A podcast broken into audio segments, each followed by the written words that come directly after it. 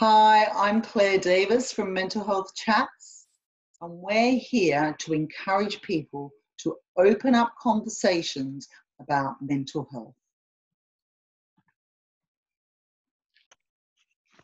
Hello, I'm Claire, and I'm here with Benny, and we're here having mental health conversations. How are you going, Benny? How's your week been? Very good, Claire. How are you going? Yeah, good. The weather's got a bit cooler here. You've had a lot of Yeah, rain. What about yourself? Yeah, I'm, I'm sort of feeling like I'm I'm in uh, I'm in Britain. It's getting dark at twenty past five, oh, really? and uh, we're we're only nine days away from the uh, shortest day of the year. So oh, right. uh, Excellent. yeah, but it's uh, it's a bit milder here here tonight, and um, Yeah. we're we're due to have some rain on the weekend. No, it's Oh, good oh. to see you again. What was that? It's good to see you again. Yeah, it's good to see you again as well. And I'd just like to thank everyone for your comments. We've had loads of comments. I've had loads of personal messages and loads of views. And what our aim, Benny, when we started this, was to open up for people to be more confident to have mental health conversations. So we're starting them. So we're hoping that people are feeling like we can all talk about it. And one of the questions was for- from one of your mates. We mentioned it last time that we wanted to bring this up. So do you want to talk about Verity's question to us? Yeah, yeah. So, uh, so Verity has been doing that push-up challenge as well, and but she she said, uh, what's the difference between anxiety and depression, and and is it possible to to have both uh, run Yeah. concurrently? So uh, it'd be good just to get some insights on that, Claire. Well, yeah, I do have a lot of insights because it's really, really interesting. And you've got some as well. I've sent Benny a really good article um, by the head of health at Bupa in the UK, a man called Nick Ri- Ridgman. The article was written in 2017. So we're going to put the link on for you. So, um, Hmm. anxiety and depression, we need to look at the difference back to emotions, and it's all about moods and feelings. So from the article, Benny, what from the moods and feelings, what did you see the definition as depression being from the article?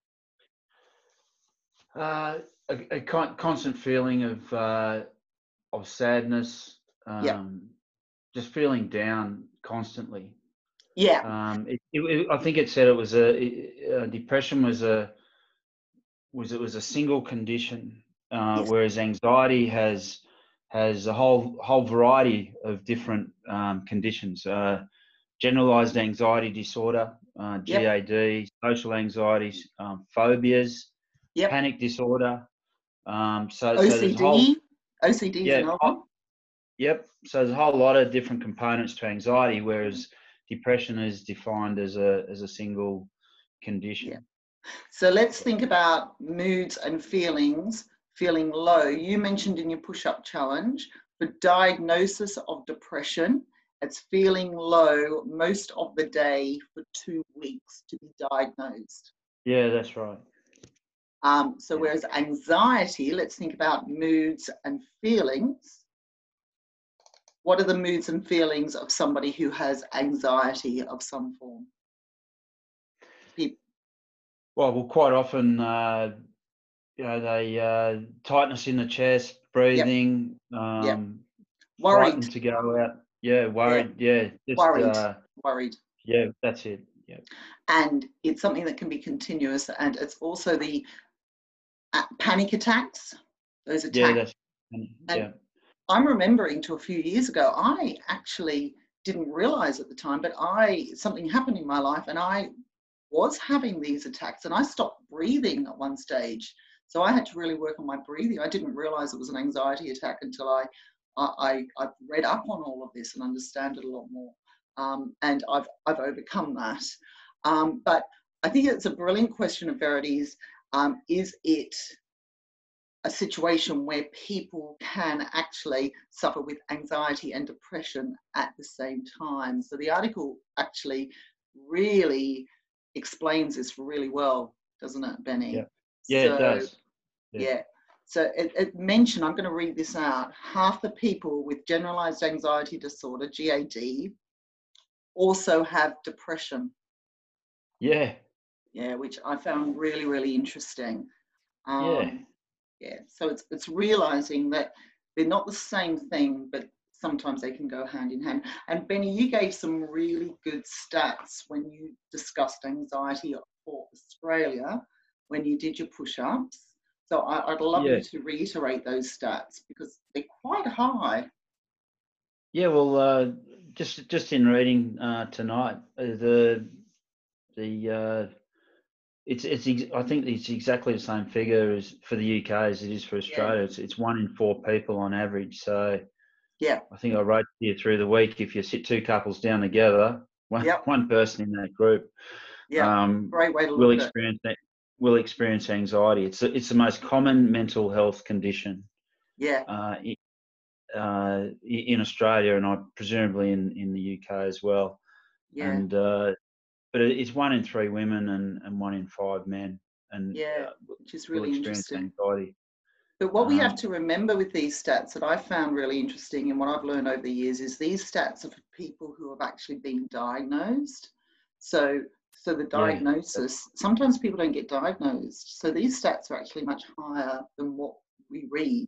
So in the UK, it says that 19.7%, I'm going to read it to of people as well, of people who experience symptoms of depression and anxiety in one year. Um, and it's a case that depression is now becoming one of the highest reasons why people are having days off sick in the workplace in the UK. Yeah, which is right. quite scary actually. Yeah. It's very expensive for businesses. So I'm remembering back to the 90s, long time ago. Yeah. Um, my my husband now came out to Australia for the first time to meet my family. And some of you will remember my dad. He was the GP in um, Castle Hill in Sydney, Dr. Joe, he was known as. And my husband reminds me quite frequently of a conversation he had with my dad, which was that he was getting shocked as to the case that more and more middle managers were coming into him to get signed off for stress. And yeah, he right. said, What's going on with the world? This is Joe. What's going on with the world? What's the pressure we're putting on middle managers? So we're going to refer to Margaret Powell's question about middle managers when they leave yeah, middle management. Um, Margaret Tesoriero, hello. Um, but that brings up a few warning signals. That was actually in the 90s, stress. So stress leads to depression, stress leads to anxiety. We should have been addressing this before now. It was yeah. a case, it was just sign them off, sign them off, sign them off. So, what are your thoughts on that one, Benny? Yeah, well, uh, I thought Margaret made a good point, and uh, where she nearly described it as uh, sort of like a PTSD when when you've been a middle manager, um, you've been wrapped up in your work life the whole time, and then suddenly you retire, and uh, that that pro- that process can uh, can literally have PTSD type symptoms. And uh, because you've, you've, you've sort of just uh, you, you, haven't really realised what a traumatic uh, lifestyle you've been living mm-hmm. um, until you until you get out of it, and uh, and, and, in doing so, it, it can uh, can sort of have have that type of effect, that PTSD effect, and that's yeah. what Margaret was sort of raising. Yeah. So maybe we we should look into that a little bit more. Maybe we'll look talk about that next week. Benny, what do you think? Yeah, that'd be good. Yeah. Yeah. Yeah.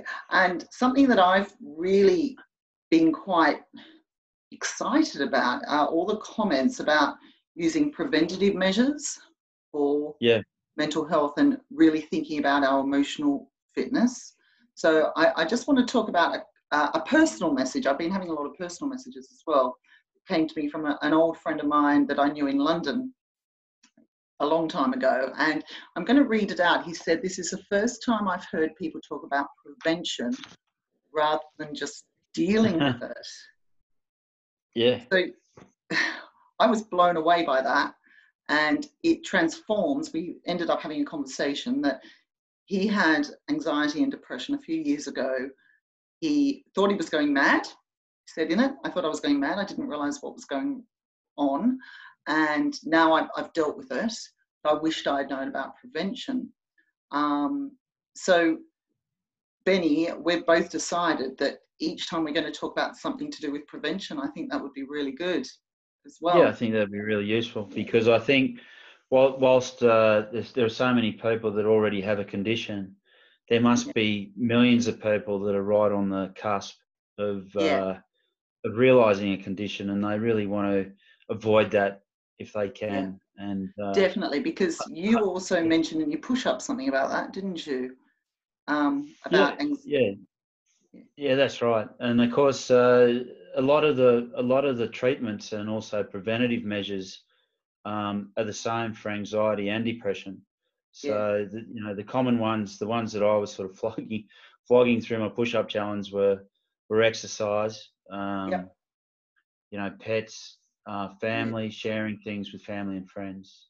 yeah, Um, yeah, Yeah. But something you mentioned, I remember, was something about um, if we deal with it early on, oh, we're more right. likely to recover.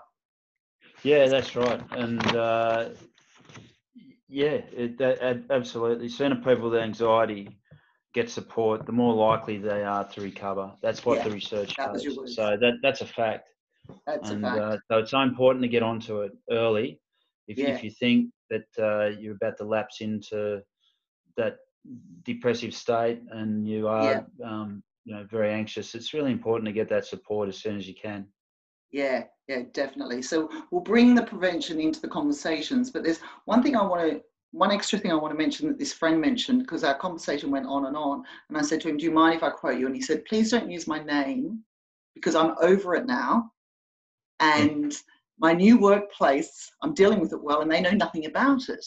And that actually brought a few alarm bells to me. And I've just watched a fantastic um, Instagram, Facebook post from Robbie Williams, who is interviewing a 15 year old girl who's had anxiety and depression. As we all know, Robbie Williams has suffered with mental health concerns as well over the years.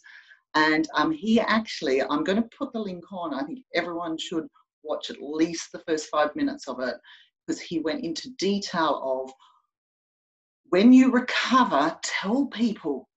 So often people see it as bad to have ever had mental health concerns. But if we recovered from a Yeah. broken leg, we'd talk about the story.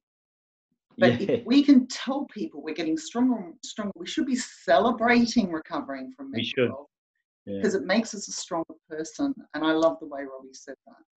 So yeah, what Yeah, are your think that's a thoughts on that point. one? Ben? Yeah, absolutely. I, I, I think that's a great point, and uh, we celebrate all sorts of things, but uh, recovering from a mental health condition would be truly something to celebrate.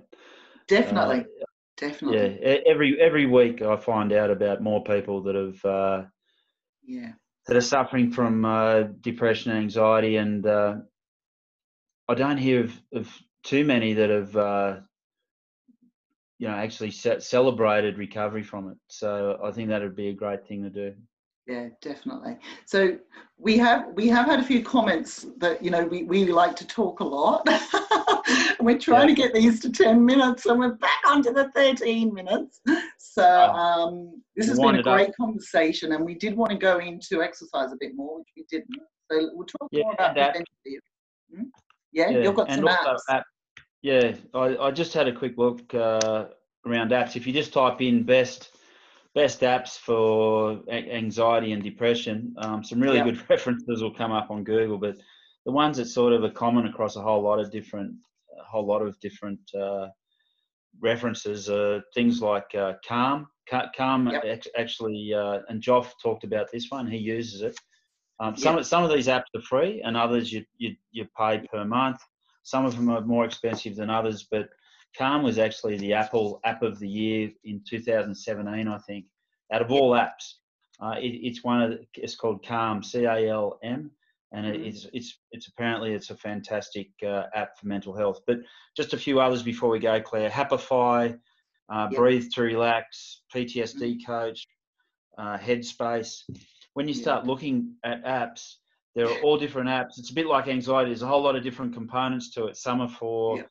Um, panic attacks. Other Yep. others are for PTSD. There, there's so much there, but really recommend that people have a look at that because the reasons, uh, the, the advantages of apps. Just the last thing I want to say is that um, I wrote it down somewhere, but I can't find it. But apps are just there. They're there for you. They're easy. They're cheap. Not everyone can afford to see a therapist. They, they certainly don't replace a therapist.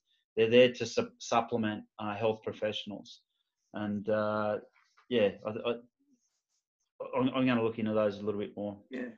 You're a superstar. You're so good with your research. So thanks for no that. problem. Um, so we've got quite a few links to go on today, and we'll thank you very much, Peter. And we'll Yep, see you all next week. Yep, Yeah, we'll see you next Great. week. Have a nice weekend. Take okay, care. you take care. See you. Bye bye. Bye. We hope you enjoyed the chat. If you found any of the tips useful, follow Mental Health Chats. Thank you.